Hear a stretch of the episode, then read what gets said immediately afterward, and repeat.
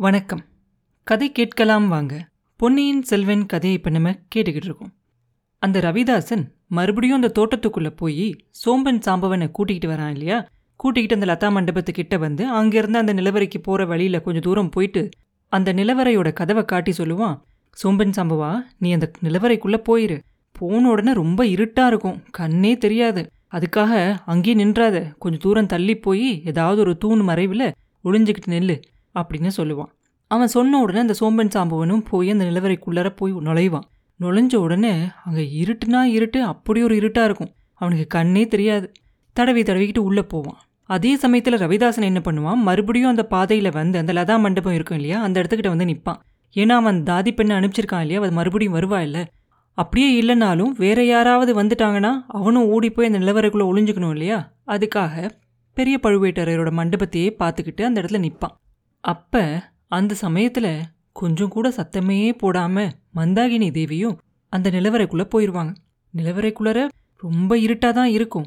ஆனா நடு ராத்திரியில அடர்த்தியான காட்டுக்குள்ள இருந்தவங்களுக்கு இந்த இருட்டு போய் பெரிய பிரமாதமா என்ன? ஒரு சில நிமிஷத்துலயே அவங்களுக்கு கண்ணு நல்லா தெரிய ஆரம்பிச்சிரும். அந்த அறைக்குள்ள பார்த்தா அந்த சோம்பன் சாம்பவன் இருக்கான் இல்லையா? அவன் போய் ஒரு தூண்ல முட்டிக்கிட்டு என்ன பண்றதுன்னு தெரியாம தடுமாறிக்கிட்டு நிற்பான் என்ன பண்ணுறது அப்படின்னு யோசிச்சுட்டு மந்தாகினி தேவி அதற்கு எதிர் திசையில் போய் இன்னொரு தூண் பின்னாடி போய் நல்லா மறைஞ்சு நின்னுக்குவாங்க. அப்போ அவங்க அங்கே பார்த்தாங்க கீழே இறங்கி போகிறதுக்கு படியெல்லாம் இருக்கிற மாதிரி தெரியும்.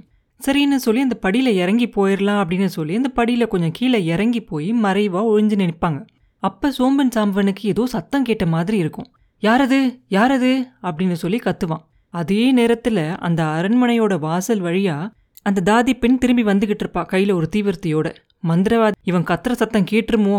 அதுக்குள்ளே இந்த சோம்பன் சாம்பவனை வாயை மூடிக்கிட்டு இருக்க சொல்லணும் அப்படின்னு சொல்லி அங்கேருந்து வேகமாக விறுவிறுன்னு ஓடி வந்து நிலவரைக்குள்ளே வந்து சாம்பவா எங்கே இருக்க? என்னை கூப்பிட்டியா? அப்படின்னு கேட்பான் ஆமாம் கூப்பிட்டேன் அப்படிம்பாவன் அதுக்குள்ளே அவசரமா? உன் குரல் வெளியில் யாருக்காவது கேட்டுற போது உன்னை இங்கே இப்படியே விட்டுட்டு போயிடுவேன் அப்படின்னு நான் நினச்சேன் அப்படின்னு கேட்பான் இல்லை இல்லை ஒரு விஷயம் கேட்கறதுக்காக கூப்பிட்டேன் அப்படின்னு அவன் சொல்கிறதுக்குள்ளார அந்த வாசல் வழியா அந்த தீவிரத்தையோட வெளிச்சம் கொஞ்சம் தெரிய ஆரம்பிச்சிடும் ஆஹா அந்த பெண் வந்துட்டா போல இருக்கே.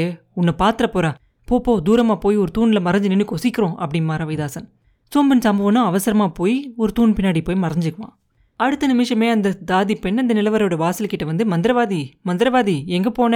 அப்படின்னு கூப்பிடுவான் எங்கேயும் போகலை. உனக்காக தான் காத்துக்கிட்டு இருக்கேன் அப்படின்னு சொல்லிக்கிட்டு ரவிதாசன் அவன் பக்கத்தில் போய் தீவிரத்தையே வாங்கிக்குவான். வாங்கிக்கிட்டு சொல்லுவான் பெண்ணே வெளியில் கதவை பூட்டிக்கோ. இன்னும் ஒரு மணி நேரத்தில் சாவியோட திரும்பி வா. கதவை தட்டிப்பாரு நான் குரல் கொடுத்தா திறந்து விடு ஒருத்தரும் இல்லாத சமயம் பார்த்தீங்க வா அப்படிமா ரவிதாசன். ஆகட்டும் மந்திரவாதி. ஆனாலும் உன்னை எச்சரிக்கை செய்கிறேன் சின்ன பழுவேட்டரையருக்கு ஏதோ சந்தேகம் வந்திருக்கு. நீ மாட்டிக்கிட்டா என்ன காட்டி கொடுத்துறாத அப்படின்பா வீணா கவலைப்படாத. நான் தான் சொன்னேனே காலாந்த கண்டருக்கு இறுதி காலம் வந்துருச்சு அப்படிமா ரவிதாசன்.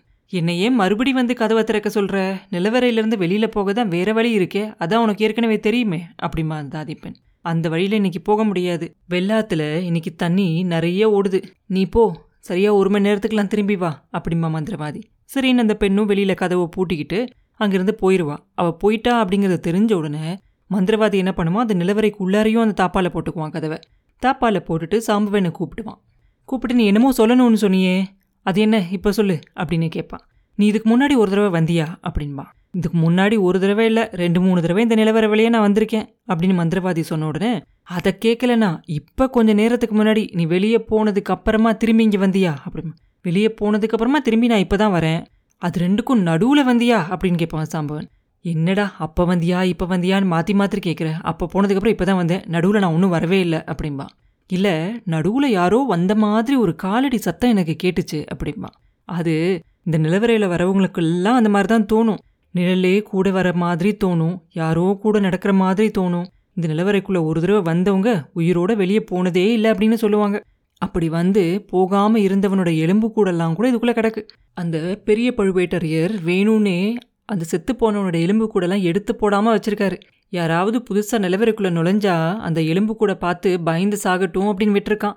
அப்படிமா ரவிதாசர் அப்படி யாருக்கும் தெரியாம இந்த நிலவரைக்குள்ள யாராவது வர முடியுமா என்ன? அப்படின்னு சாம்பவன் கேட்க சாதாரணமாக யாரும் வர முடியாது. என்னை தவிர அப்படி யாரும் நுழைஞ்சிருப்பாங்க அப்படின்னு எனக்கு தோணல. நானும் இளையராணி இல்லாட்டி அவளோட தோழியோட உதவி இல்லாமல் இங்கே வந்திருக்க முடியாது அப்படின்னு சொல்லுவான் ரவிதாசன். பின்ன மனுஷங்களோட எலும்பு கூட பத்தி சொன்னியே அப்படின்னு சாம்பவன் கேட்க அதுவா? பழுவேட்டரையன் யாரையாவது பயங்கரமா தண்டிக்க விரும்பினா இந்த நிலவரையோட கதவை லேசா திறந்து விடுவானா? பொக்கிஷ நிலவரையை பத்தி கேள்விப்பட்டவங்க அதுல இருக்க பொருளுக்காக ஆசைப்பட்டு இதுக்குள்ள நுழைவாங்களாம். அதுக்கப்புறம் இதை விட்டு வெளியில் போகவே முடியாது அப்படிமா ரவிதாசன். உடனே சோம்பன் சாம்பன் கேட்பான் உன் ஒருத்தனை தவிர இதுக்குள்ளே இங்கே வந்து வெளியில் போனவங்க யாருமே இல்லை அப்படின்னு சொல்றியா? அப்படின்னு. முன்னாடியெல்லாம் அப்படிதான். இப்போ ரெண்டு பேரை பற்றி எனக்கு கொஞ்சம் சந்தேகமாக இருக்குது அப்படின்னு ரவிதாசன் சொன்ன உடனே யாரை சொல்கிற அப்படிங்கிறது எனக்கு தெரியும். வல்லவரையனையும் கந்தன்மாரனையும் தானே சொல்கிற அப்படின்னு கேட்பான் ஆமாம் அப்படின்னு ரவிதாசன் சொன்ன உடனே அவங்கள நம்ம இன்னும் உயிரோட விட்டு வச்சிருக்கோமே அப்படிமா சோம்பன் சாம்பன் ரவிதாசன் சொல்லுவான் எனக்கு எத்தனை தடவை உனக்கு சொல்றது? வல்லவரையனை ஒரு முக்கியமான காரியத்துக்காக தான் இளையராணி முட்டு வச்சிருக்காங்க.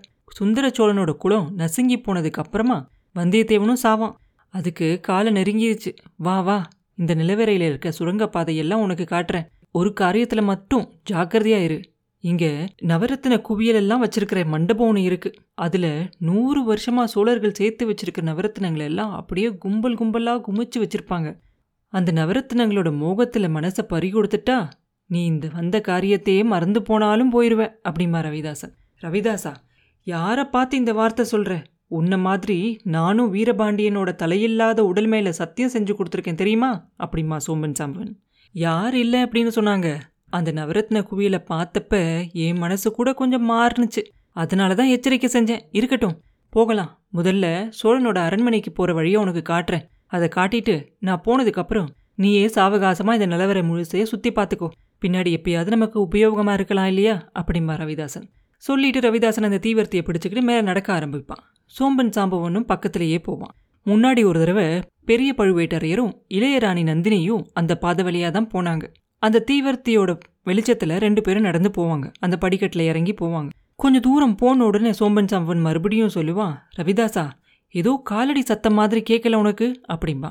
கேட்காம என்ன? நம்மளோட காலடி சத்தம் தான் கேட்கும் வீணா பயப்படாத. இப்போ நான் இருக்கும்போதே பயப்பட்டினா இங்கே இன்னும் ரெண்டு மூணு நாள் நீ இருக்கிற மாதிரி இருக்கும். எப்படி இருக்க போற? அப்படின்னு கேட்பான் ரவிதாசன். நான் ஒன்றும் பயப்படலை. நீ போனதுக்கப்புறம் வீணா எனக்கு பயபிராந்தி வரக்கூடாது இல்லையா? நீ இருக்கும்போதே எல்லாத்தையும் கேட்டு தெரிஞ்சுக்கலான் தான். இந்த நிலவரைக்குள்ளே வந்தவங்க சில பேர் இங்கே செத்து போனாங்க அப்படின்னு நீ சொன்னேல்ல? அப்படிம்பா. ஆமாம் அவங்களோட ஆவி இங்கே வந்து சுத்திக்கிட்டு இருக்கோம் அப்படின்னு தானே நினைக்கிற? அதனால என்ன? பேய்கள் தான் நம்மளை பார்த்து பயந்து அலரும் அந்த சின்ன பையன் வந்தியத்தேவன் கூட இந்த நிலவரையில் பயப்படாமல் இருந்துட்டா? எப்படியோ தப்பிச்சு வெளியே போயிட்டான் எத்தனையோ பேய் பிசாசெல்லாம் பார்த்த நானும் நீயும் ஏன் பயப்படணும்? அப்படின்னு கேட்பான் ரவிதாசன். பேயும் பிசாசும் இருக்கட்டும் அதுக்கெல்லாம் யார் பயப்படுறாங்க? வேற விஷ ஜந்துக்கள் எல்லாம் இருக்கலாம் இல்லையா? அப்படின்னு கேட்பான் ரவிதாசன் மறுபடியும் சொல்லுவான் பாம்பும் தேயிலுக்கும் பயப்பட போறியா? நம்மளை பார்த்தா அதுதான் பயந்து போய் ஒளிஞ்சுக்கும் அப்படின்பா இருந்தாலும் ரெண்டு மூணு நாள் இங்கேயே இருக்கணும் அப்படின்னா கொஞ்சம் யோசனையாக தான் இருக்கு ரவிதாசா. அதுக்கு முன்னாலேயே ஒருவேளை சந்தர்ப்பம் கிடைச்சா? அப்படிம்மா சோம்பன் சாம்பவன். அவன் சொல்லி முடிக்கிறதுக்குள்ள ரவிதாசன் சொல்லுவான் வேண்டாம் வேண்டாம். அந்த தப்பை மட்டும் செஞ்சிடாத. இன்னைக்கு செவ்வாய்க்கிழமை. புதன் வியாழன் ரெண்டு நாளும் நீ காத்திருக்கணும். சுந்தர சோழன் தனியா எந்நேரத்தில் இருக்கான் அப்படிங்கிறத நீ பார்த்து வச்சுக்கணும். சுந்தர சோழனோட பட்ட மகிழ்ச்சி எப்பயுமே அவங்க பக்கத்திலேயே இருப்பாங்க. எங்கேயுமே நகரவே மாட்டாங்க. வெள்ளிக்கிழமை ராத்திரி நிச்சயமாக துர்கா பரமேஸ்வரோட கோயிலுக்கு போவாங்க அவங்க. அன்னைக்கு ராத்திரி தான் நீயும் உன்னோட காரியத்தை முடிக்கணும். சுந்தர சோழனோட குலமே நிர்மூலமாகிற நாள் வெள்ளிக்கிழமை தான் முன்பின்னா ஏதாவது நடந்தா காரியம் கெட்டு போயிரும் அப்படிம்பா ரவிதாசன். இப்படி பேசிக்கிட்டு ரெண்டு பேரும் ரொம்ப வேகமாக நடந்து வந்துருவாங்க. அந்த சுரங்கப்பாதையில் ஒரு பக்கத்துலேருந்து இன்னொரு பக்கத்துக்கே வந்து சேர்ந்துருவாங்க. ஆனாலும் அவங்க நடந்து போகும்போது அவங்களுக்கு பின்னாடியே மந்தாகினி தேவி வந்துக்கிட்டு இருக்காங்க அப்படிங்கிறது அவங்க ரெண்டு பேருக்கும் தெரியவே தெரியாது. அவங்க ஒரு தூண்லேருந்து இன்னொரு தூண் பின்னாடி மாறி மாறி அங்கேயும் இங்கேயும் தாவி தாவி சத்தமே செய்யாமல் அவங்க பின்னாடியே அவங்களும் வந்துருவாங்க. அந்த இடத்துக்கு வந்ததுக்கு அப்புறமா ரவிதாசன் தீவர்த்திய சாம்பவன் கையில் கொடுத்துட்டு அங்கே ஒரு செங்குத்தான ஒரு சுவர் இருக்கும். அதில் அங்கங்கே நீட்டிக்கிட்டு முரடுகள் எல்லாம் இருக்கும். அதை பிடிச்சிக்கிட்டு மேலே ஏறுவான். மேலே ஏறுனா அங்கே ஒரு சின்ன ஜன்னல் மாதிரி தெரியும். அது வழியா கொஞ்ச நேரம் பார்த்துக்கிட்டே இருந்துட்டு கீழே சரசரன்னு இறங்கி வருவான். வந்த உடனே சோம்பன் சாம்பன் கேட்பான் அந்த ஜன்னல் வழியாக தான் வெளியில் குதிக்கணுமா என்ன? அப்படின்னு கேட்பான் இல்லை இல்லை. அந்த ஜன்னல் வழியா எழிதான் நுழையலாம். ஆனால் அது வழியா பார்த்தா சோழனோட அரண்மனை தெரியும். அந்த அரண்மனையிலையும் முக்கியமான இடம் தெரியும் அப்படிமா ரவிதாசன். உடனே சோம்பன் சாம்பன் சொல்லுவான் சுந்தரச்சோழர் படுத்திருக்க இடமா? அப்படின்னு. ஆமா அங்கே எவ்வளோ பேர் இருக்காங்க? போகலாமா போகக்கூடாதா அப்படிங்கிறதெல்லாம் இந்த ஜன்னல் மூலமாக பார்த்து நீ தெரிஞ்சுக்கலாம். இப்போ என்னோட வா நான் செய்கிறத நல்லா பார்த்துக்கோ அப்படிமா இப்படி சொல்லிட்டு ரவிதாசன் கீழே குனிவான். உத்து பார்த்துட்டு அங்கே வட்ட வடிவமாக ஒரு கல் இருக்கும். அது மேலே காலை வச்சு அமுக்கிக்கிட்டு ரெண்டு கையாலையும் அதுக்குள்ளே ஒரு சதுர வடிவமாக ஒரு கல் இருக்கும். அதை பிடிச்சு தள்ளுவான். கீழே ஒரு வழி தெரியும். கடவுளே நிலவரக்குள்ள ஒரு பாதாள பாதையா? அப்படின்னு கேட்பான் சோம்பன் சம்பவன். ஆமா இந்த பாதை இருக்கிறது பெரிய பழுவேட்டரையரையும் இளையராணியும் தவிர வேற யாருக்கும் தெரியாது. மூணாவதா எனக்கு தெரியும். இப்போ உனக்கு தெரியும். பாதையை திறக்கிறது எப்படி அப்படிங்கிறத தெரிஞ்சுக்கிட்டே இல்லையா? அப்படின்னு கேட்பான் ரவிதாசன். அதுக்கப்புறம் ரெண்டு பேரும் அந்த பாதையில் இறங்கி போயிடுவாங்க தீவர்த்தியோட வெளிச்சம் கொஞ்ச நேரத்துலலாம் மறைஞ்சிரும். ஊமை ராணி அவங்க மறைஞ்சு நின்றுட்டு இருந்த இடத்துல இருந்து ஒரே பாய்ச்சலாக அங்கே வருவாங்க. அந்த திறந்திருக்கும் இல்லையா அந்த வழி அதை உத்து பார்ப்பாங்க. அதில் இறங்கலாமா அப்படின்னு ஒரு அடி வைப்பாங்க. அதுக்கப்புறமா என்ன யோசிச்சாங்களோ தெரியாது சட்டுன்னு காலை வெளியே எடுத்துருவாங்க. கொஞ்ச நேரம் யோசனை செஞ்சுட்டு முன்னாடி ரவிதாசன் அந்த சுவர் மேலே ஏறின இடத்த பார்ப்பாங்க. உடனே அங்கே போய் அவன் எப்படி ஏறினானோ அதே மாதிரி அந்த சுவர் மேலே ஏறி அந்த ஜன்னல் வழியாக பார்ப்பாங்க. அந்த சுவரை ஒட்டின மாதிரி தோட்டமும் அதுக்கு அந்த பக்கமாக அழகான ஒரு மாளிகையும் தெரியும். அந்த மாளிகையை பார்த்த உடனே அவங்க உடம்பு செலுத்து போகும். அதுக்குள்ளே அவங்க ரொம்ப நேசிக்கிற ஒருத்தர் இருக்கிற மாதிரி அவங்களோட உள்ளுணர்ச்சி சொல்லும். ரகசிய வழியாக போகிறவங்க அவங்களுக்கு பிரியமானவங்களுக்கே ஏதோ தீங்கு செய்கிற நோக்கத்தோடு தான் வந்திருக்காங்க அப்படிங்கிறது அவங்களுக்கு தெரியும். அவங்களோட அந்த தப்பான நோக்கத்தை தடுக்கிற சக்தியை அவங்களுக்கு கொடுக்க சொல்லி அவங்க மனசுக்குள்ளே இருக்க கடவுளை அவங்க வேண்டிக்குவாங்க. கீழே இறங்கலாமா அப்படின்னு அவங்க யோசிச்ச அந்த நேரத்தில் கொஞ்சம் தூரத்தில் தெரிஞ்ச அந்த மாளிகையோட மேல் மாடத்தில் அதாவது அந்த மாடியில் ஒரு அதிசயமான காட்சி தெரியும். கொஞ்ச நேரத்துக்கு முன்னாடி அந்த இருட்டு நிலவரையில இருந்த ரவிதாசனும் சோம்பன் சம்பவனும் அது மேல ஏறி அந்த தூணோட மறைவில் ஒளிஞ்சு நிக்கிறாங்க. அரண்மனையோட உள் பக்கமா உத்து பார்த்துக்கிட்டு இருக்காங்க. அப்ப பகல் நேரமா இருந்ததுனால அந்த மாளிகையோட மாடி நல்லா தெரியும். ரவிதாசன் கையில தீவர்த்தி இல்லை. சாம்பவன் கையில ஒரு வேல் மட்டும் இருக்கு. ரவிதாசன் இந்த வேலை வாங்கி மாளிகையோட உள்பக்கமா பார்த்து அதை எரியறதுக்காக குறி பார்க்கறான். ஊமை ராணியோட நெஞ்சு அப்போ அப்படியே நின்னுரும் போல இருக்கு. நல்ல வேலையா ரவிதாசன் வேலை எரியலை. எரியற மாதிரி ஜாட மாத்திரம் செஞ்சுட்டு சாம்பவன் கிட்ட திரும்பி கொடுத்துட்றான். அடுத்த நிமிஷம் அவங்க ரெண்டு பேரும் அங்கிருந்து மறைஞ்சிடுறாங்க. ஊமை ராணியும் வேகமாக அந்த ஜன்னல் மேலேருந்து கீழே இறங்கிடுறாங்க. இறங்கிட்டு திரும்பியும் போய் ஒளிஞ்சுக்கிறாங்க. இன்னும் கொஞ்சம் நேரத்துல எல்லாம் அந்த பாதையில மறுபடியும் தீவிரத்தி வெளிச்சம் தெரியுது. ரெண்டு பேரும் வெளியில வராங்க. சுரங்க பாதையை மூடிடுறாங்க. அதை திறக்கிற வழியை நல்லா தெரிஞ்சுக்கிட்டே இல்லை அப்படின்னு ரவிதாசன் மறுபடியும் கேட்டுக்கிறான். தெரிஞ்சுக்கிட்டேன். இனி உனக்கு கவலை வேண்டாம். ஒத்துக்கிட்ட காரியத்தை நிச்சயமா செஞ்சு முடிப்பேன். சுந்தரச்சோழனோட வாழ்க்கை வெள்ளிக்கிழமையோட முடிஞ்சிரும். இந்த மாதிரி நீங்களும் உங்களோட காரியத்தை செய்யுங்க அப்படிம்பா சாம்பவன். இளையராணி கரிகாலனை பார்த்துக்குவா அதை பற்றி கவலை இல்லை. அந்த குட்டி புலி கடல்லேருந்து தப்பிச்சு வந்து நாகப்பட்டினத்தில் இருக்கிறதா தெரியுது. ஆனால் இந்த தடவை அவன் தப்ப முடியாது. அவனை காப்பாற்றிக்கிட்டு வந்த ரெண்டு பெண் பேயும் இப்போ தஞ்சாவூரில் இருக்கு. ஓடக்கார பெண்ணையும் ஊமச்சியையும் கூட்டத்தில் பார்த்தேன். அந்த வீர வைஷ்ணவ துரோகி கூட இங்கே தான் இருக்கான். அதனால குட்டி புலியும் நீ தப்ப முடியாது. நாகப்பட்டினத்துக்கு கிரம்ம வித்தனை அனுப்ப போகிறேன் சுந்தர சோழனோட குலம் இந்த வெள்ளிக்கிழமையோட நசுங்கி போயிடும் அப்படிம்பா ரவிதாசன். அப்புறம் மதுராந்தக தேவன் இருப்பானே அப்படிம்பா சாம்பவன். அவன் இருந்தா இருக்கட்டும். அப்படிப்பட்ட ஒரு முட்டாள் இன்னும் சில காலம் சோழ நாட்டு சிங்காசனத்தில் இருக்கிறதும் கொஞ்சம் நல்லது தான் பாண்டிய சக்கரவர்த்திக்கும் இன்னும் கொஞ்சம் வயசு வரணும் இல்லையா? அப்படின்னு சொல்லுவான் ரவிதாசன். இப்படி பேசிக்கிட்டே ரவிதாசனும் சோம்பன் சாம்பவனும் வந்த வழியோடு திரும்பி நடந்து போவாங்க. அப்புறம் என்ன நடந்துச்சு? அப்படிங்கிறத அடுத்த பதிவில் பார்ப்போம். மீண்டும் உங்களை அடுத்த பதிவில் சந்திக்கும் வரை உங்களிடமிருந்து விடைபெறுவது உண்ணாமலை பாபு. நன்றி.